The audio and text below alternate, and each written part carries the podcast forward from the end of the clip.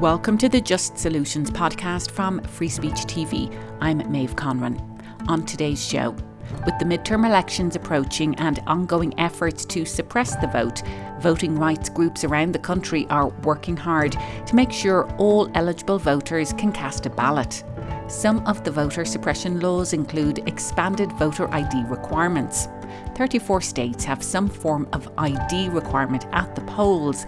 Seven states have strict photo ID laws.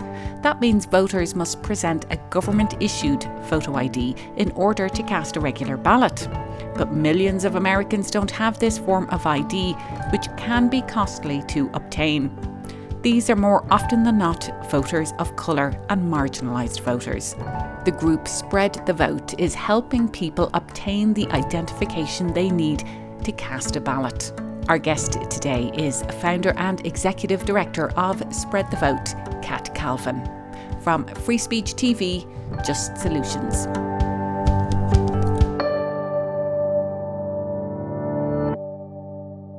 Kat, it's so great to have you with us. Thank you for being our guest on Just Solutions.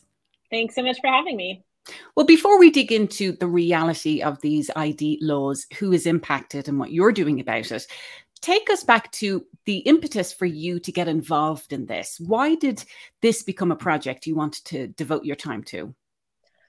Sure. So, um, well, I'll take it back to 1965 when uh, we uh, passed the Credible Voting Rights Act, uh, which was the uh, sort of capstone that and the Civil Rights Act of the Civil Rights Movement, um, and made it possible for all Americans, particularly Americans of color um, and Black Americans who were being prevented from voting in pretty much every state, uh, but particularly in a lot of states, uh, to be able to vote. Uh, and there were a lot of provisions um, put into the Voting Rights Act that protected voting um, until about 2013. Um, and then there was there were several lawsuits, and there have been several since. I'm a very big one uh, being Shelby County v. Holder in 2013, which really struck a big blow to uh, the voting rights Act and to voting rights protections. And one of the things that we saw happen literally within a couple of hours of that decision coming from the Supreme Court was voter ID laws being passed. Uh, and from 2013 to the 2016 election, we saw a rapid growth in the number of voter ID laws that were being passed in each state, uh, and thus the number of people who were being uh, eliminated from being able to cast a ballot. And so after the 2016 presidential election, which was the first national election without the protection, the full protection of the Voting Rights Act, uh, it was really clear to see the types of impacts that these laws were having. Um, and so it seemed to me like, all right, well, we're trying lawsuits, we're trying legislation. It's really tough to get rid of voter ID laws. Maybe we can help folks get IDs. Uh, what I realized right after I did that was that we actually have a massive ID crisis in this country. We need uh, people need IDs for jobs, for housing, for healthcare, for all sorts of things, and there are over 21 million American adults who don't have that ID. And so now what we do every single day is help people get the ID that they need for just their everyday lives to be able to escape homelessness, to be able to pull themselves up out of poverty, uh, but then also so that when an election comes, they're able to cast a ballot.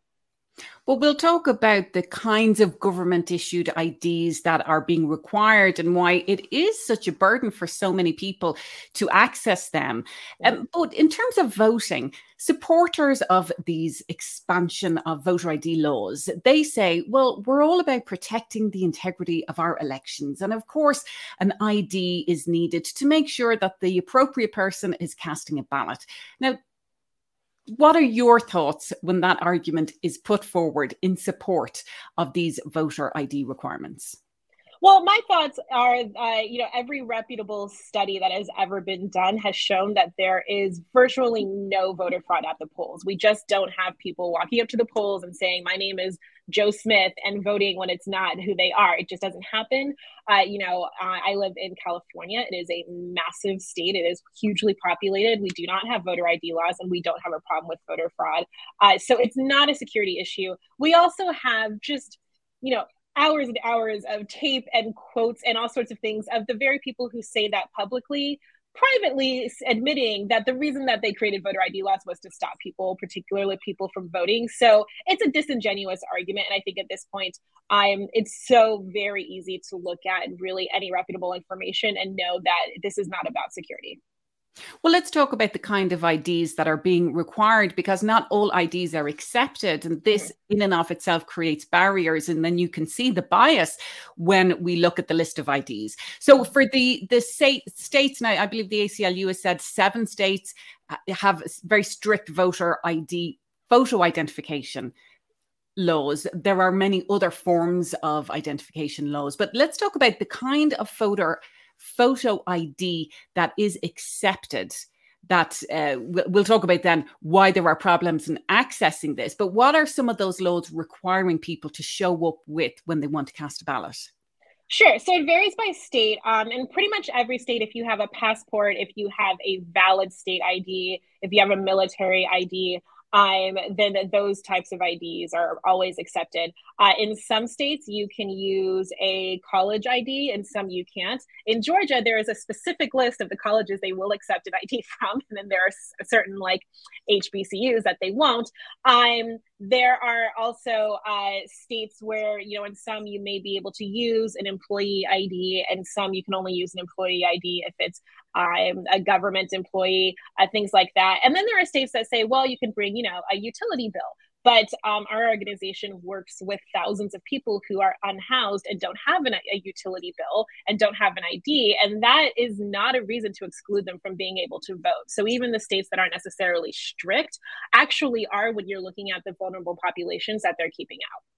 Well, let's talk about that. That the impact, you know, beyond voting of people who don't have access to this, when we look at those who are already so marginalized in society, to even ask them to have access to a form of ID or a utility bill is just a step too far. So, so give us some examples of the folks that you have been working with that you have found to be even more marginalized now from the voting aspect of all of this because of these identification requirements. You know, who are these folks?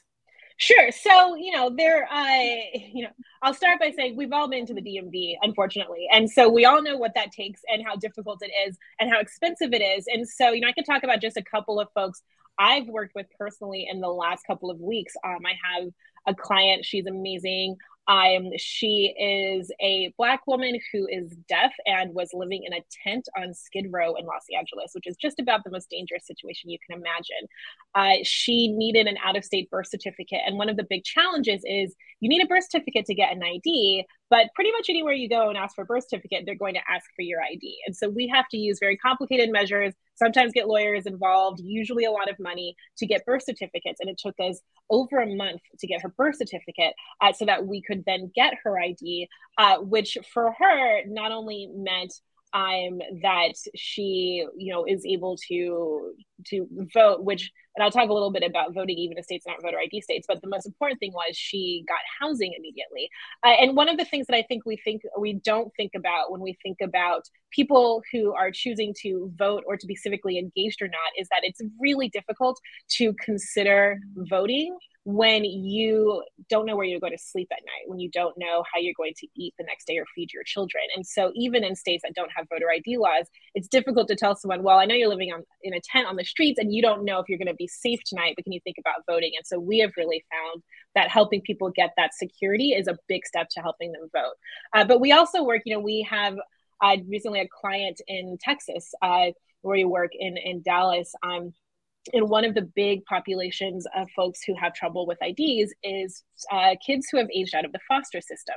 Sometimes they get IDs and documents, often they don't. If they do, it's usually given to them in an envelope the second that they are released. And if they lose those documents, and a lot of former foster youth end up being unhoused, uh, end up living in situations where they don't have secure places to leave their things, then they don't have them again. And so we had a, a kid who aged out of the system, um, wanted to vote, wanted a job, needed a place to live, didn't have his birth certificate, didn't know anything about his family. You know, we had to go through a lot of different measures and costs in order to help him get his uh, birth certificate, his social security, social security card, and his ID, so that he was able to vote and to start his life. And that's those are really common stories. We also, you know, work a lot with veterans, which is particularly infuriating. If there's anyone in this country who should have free access to an ID, it's a veteran, but they don't. Um, and the, the veterans' IDs that you're thinking about, you need an ID to get, first of all, and they don't uh, do the same things that a regular ID does. And so we spend a lot of time working with unhoused veterans and seniors and just a, a lot of different groups of people who are being left out of the system and left out of democracy because they don't have an ID. I mean, what you're describing, Kat, it's almost this like Kafka-esque situation where to get an ID, you need an ID, and you can't get an ID without an existing identification. And so people are just caught in this situation that they can't mm-hmm. get out of. And you would imagine that government agencies, and particularly ones that are supposed to be helping folks like our veterans, like those who are unhoused, would maybe be helping with this situation. But it sounds like it's organizations like yours that are stepping in to bridge those gaps without you kind of going in and helping these folks like the kid who aged out of the foster system or, or that veteran. I mean is there anyone else out there any other official agencies that you know people can turn to to get this kind of help uh, hilariously, a lot of government agencies call us and ask us if we can help. And I say, well, I'm a girl who runs an organization from my bedroom, and you're the county, the state, the whatever, the state Department of Corrections, whatever it is. Um, you know, there isn't. We do, however, we are working to change that. So uh, our organization has a political arm called the Project ID Action Fund. Um, and we actually have introduced a bill into Congress that would solve this problem by establishing a free federal ID for all Americans. And our goal is to be like pretty much every other developed and undeveloped nation, underdeveloped nation in the uh, in the world that just has a national ID that everyone has. We are the only country with this problem. And so our goal is to ensure that every American has an ID uh, that we get this bill, bill passed.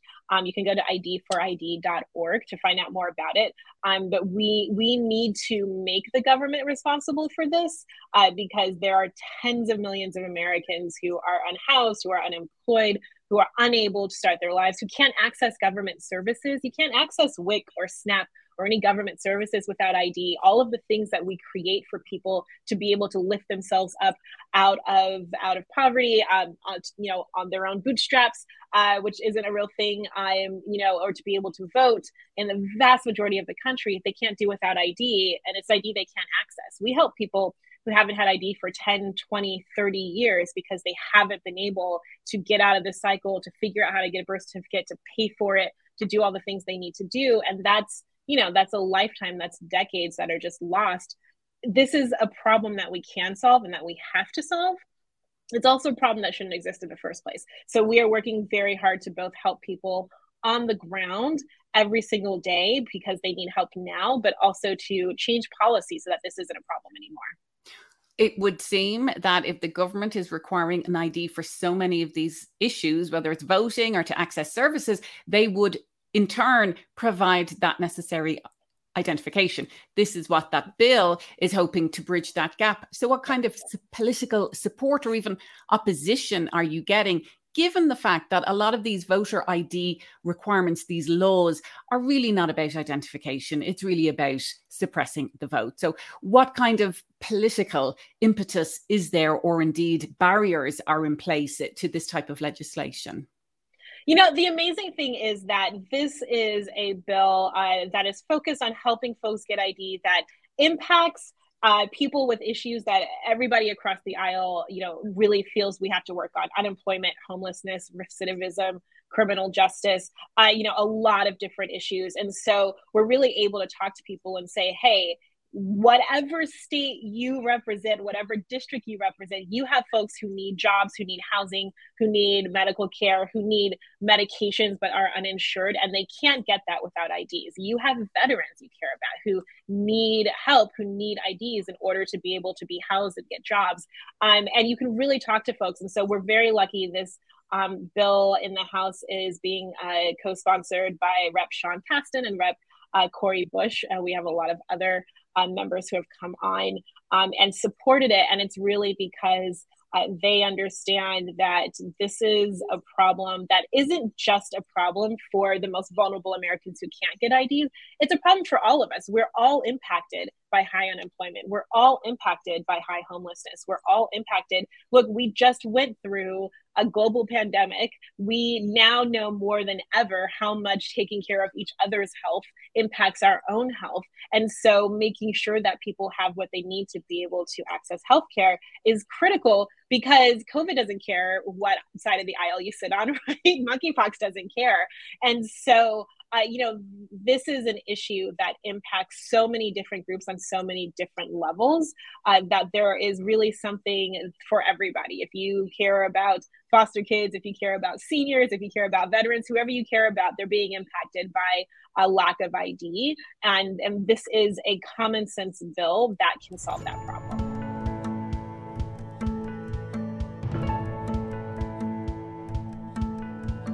You're listening to the Just Solutions podcast from Free Speech TV. I'm Maeve Conran. Our guest today is Kat Calvin, founder and executive director of Spread the Vote. They're working to help people get the identification they need to vote. 77% of the people they work with have never voted before. You can find out more about their work at spreadthevote.org. And you can find out more about us and watch past episodes of Just Solutions at freespeech.org. And don't forget to subscribe to the podcast so you never miss an episode.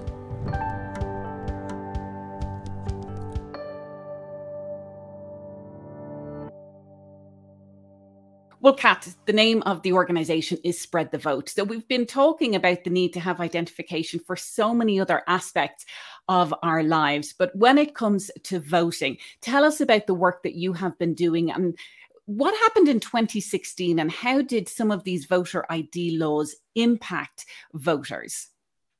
Sure. Well, you know, when you look at the fact that there are over 21 million eligible voters in this country who don't have ID, then when a vast majority of states, and in 2016, I think we were at 21 states that had voter ID laws. We're now at 35.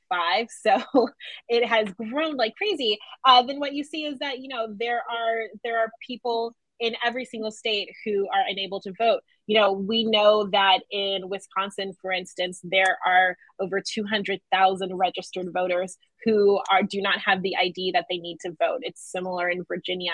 That is the case in every state uh, that we have any numbers for, and we, you know, we know there are just hundreds of thousands, if not millions, depending on the state that you live in, of people who are registered to vote, but they don't have the ID they need to vote, which means that there are people who actually took that step and tend to be able to go to the polls and then will show up uh, or will try to vote by mail because now a lot of states are requiring ID to even vote by mail, and they won't have the thing that they need. And so it's it's you know it's a poll tax. There's really no way around it. IDs are not free; they're difficult to get. Even in the few states that offer a you know free voter ID, uh, you have to know about it. You have to find the county clerk or wherever in your state you can get it and apply for it. In many of those states, you have to show a burdensome amount of documentation.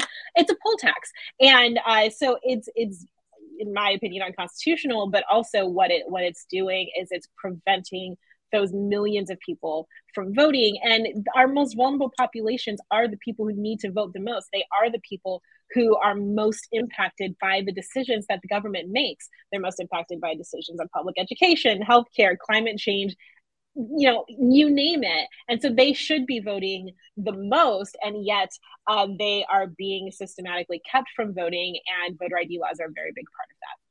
And if you imagine in a rural area that, mm-hmm. you know, the distance that you would have to potentially travel to get to an, a site, maybe the DMV, maybe something else, to actually acquire this ID, even if you had the resources to do it. I mean, you're looking at transit issues, you're looking at trying to get childcare and just the, the actual cost and maybe taking time off work, or if you're a carer, it just becomes too much. And as you said, these are often the most marginalized folks already in terms of the types of government IDs, we, we touched on this a little bit earlier, and you mentioned that, you know, in some places, in some states, college IDs are accepted, but not all colleges, that there's a direct uh, suppression of the vote, say, from the HBCUs. And I know that Native American voters have had issues because of the kind of address requirements and some of the identification that very often, especially folks on reservations, might have a, a PO box number and a non-traditional, say, address form. That that in and of itself won't then be accepted,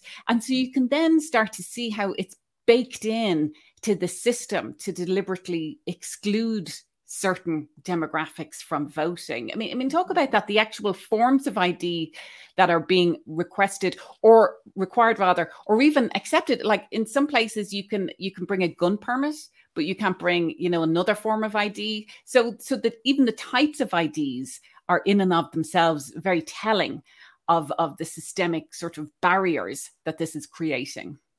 That's true. I mean, with the gun license thing, you had you need an ID to get a gun license. So if you have one, you probably have the other. But there are, you know, uh, in Tennessee, you can vote if you are faculty or staff with a college ID, but not if you're a student with the same college ID, right? And so there are very specific ways uh, that universities are, are that states are are choosing to exclude folks in Wisconsin. They made a lot of rules about what an ID had to have on it and most university and college IDs didn't have that. So now some colleges and universities, the ones that were sort of better funded or that were larger, were able to make the switch and change the type of ID. Some of them, like students, can go and they can request a specific ID that would qualify for voting, and some colleges just weren't able to do it at all. Um, and you know, there's of course there's a big movement to prevent student voting because students uh, you know are radical and really people in power on both sides probably don't want young people voting. And so uh, you know what they what they really do and you can see it in exactly what you're saying the types of ids that are allowed. Um, and not just that but the way that folks are educated about ids we have people all of the time who you know get in touch with us and say i need an id to vote. And we say okay well do you have you know xxxid and they'll say oh i have a driver's license. Well then you're fine but they hear voter id and they think they need something special. And there have been studies done showing that there are hundreds of thousands of people who have the id that they need to vote who still don't because they think it must be something different. And voting is confusing enough in america. You add one more thing and it just throws people on a off on a loop. Um, and so yeah you know they really look at, you know, for instance, you can use a passport everywhere, partially because that's a federal ID, but also there's a class differential often in who has passports and who don't. Passports are expensive; they are wildly expensive. Um, they take a lot of time to get. They take a lot of time to renew. You have to really want it. Um, and so it really is a case of uh, of looking at what are the ID that most people have, but probably not the most vulnerable folks or the folks who we think might vote radically or might vote differently than people in power want them to vote. And then let's figure out how we can exclude those people. Well, let's talk about the work that you're doing, Spread the Vote. Wh- which states are you in, and how are you connecting with these folks, given that they're already marginalized, maybe aren't, you know, aware of your organization? How do you go out and find them and help them? And, and what states are you in? Sure. So we're in 17 states. Uh, I will get it wrong if I try to list them, but you can go to spreadthevote.org slash states and see what states we're in. Uh, the way we operate uh, is a few ways. We have staff on the ground, volunteers, and we work with hundreds of partners around the country. And what we do is uh, everyone who works with us works in the community that they live in.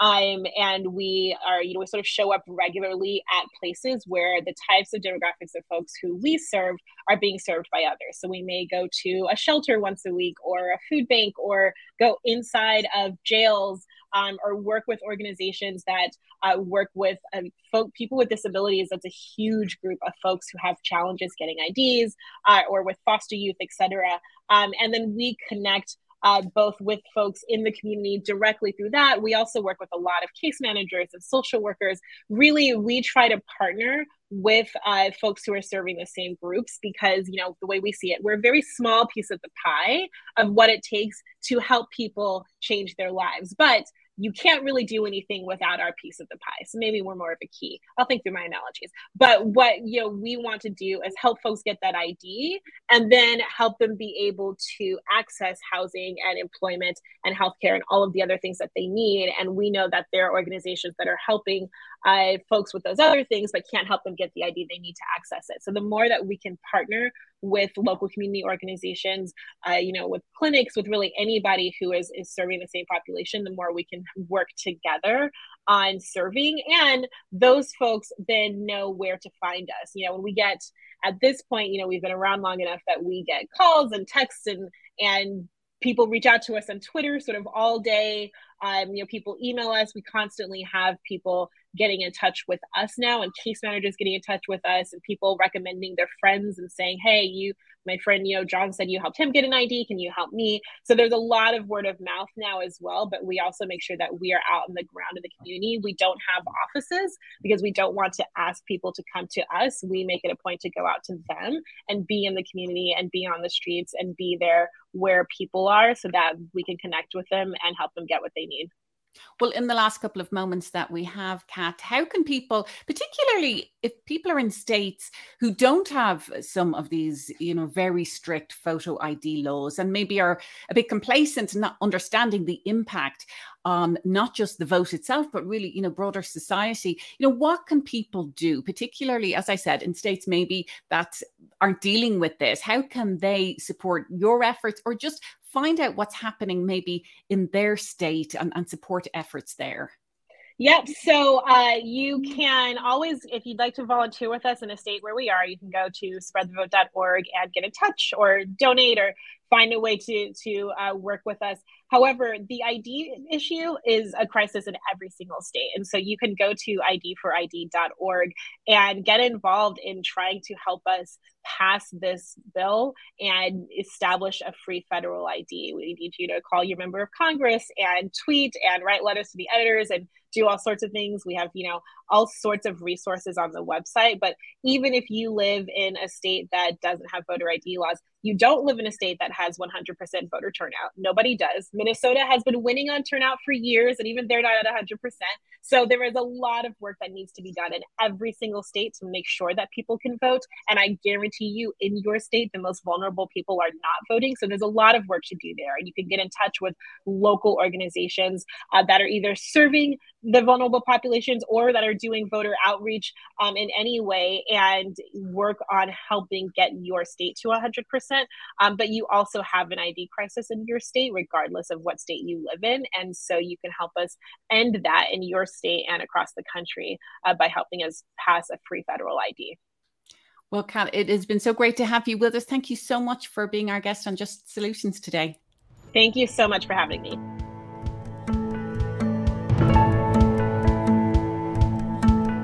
Kat Calvin is the founder and executive director of Spread the Vote.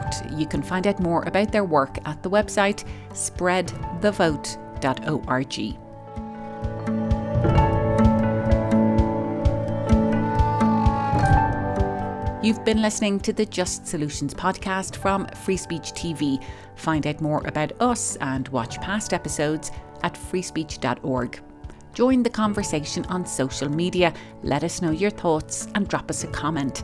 Hashtag Just Solutions at Free Speech. And don't forget, subscribe to the podcast so you never miss an episode. For the Just Solutions podcast, I'm Maeve Conran.